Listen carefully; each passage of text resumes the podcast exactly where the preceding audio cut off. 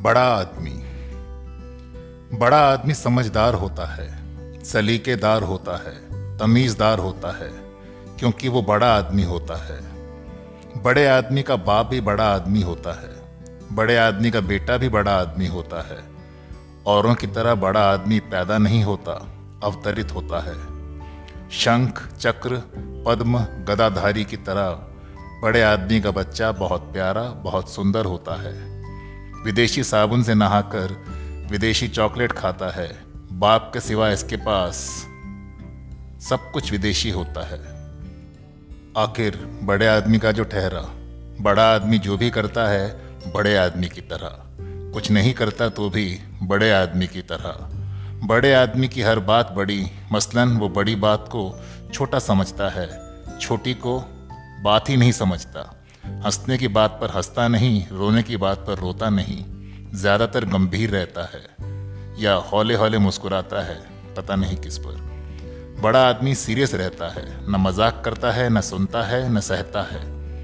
बड़ा आदमी सीरियस होता है। बड़ा आदमी सिर्फ़ बड़े आदमी से बात करता है। बड़े आदमी के चारों ओर सिर्फ़ बड़ा आदमी होता है। बड़े आदमी का कुत्ता भी बड़ा होता है। बड़ा आदमी कुत्ते से भी बड़े आदमी की तरह बात करता है।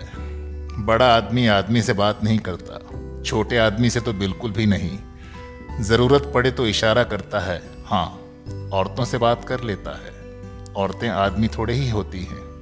नहीं, कुछ औरतें भी बड़ी आदमी होती हैं। बड़ा आदमी मासूम होता है, सभी पर यकीन करता है। सरकार, कानून, अदालत, पुलिस मंत्री, अफसर, दलाल, सभी पर आँखें मूंद कर यकीन करता है। एक आँख मूंद कर बड़ा आदमी विश्वास नहीं करता तो सिर्फ़ छोटे आदमी पर। छोटे आदमी का क्या भरोसा? छोटा आदमी कोई सरकार थोड़े ही है। इस दुनिया को वो बड़ा आदमी ही चलाता है। वही रोकता है, वही बनाता है, वही बिगाड़ता है। नहीं, वो तो सिर्फ़ बनाता है। दुनिया तो वैसे ही बिगड़ी हुई है। ईश्वर करे, बड़ा आदमी बना रहे, दुनिया चलती रहे। नहीं, बड़ा आदमी करे, ईश्वर बना रहे, दुनिया बनती रहे।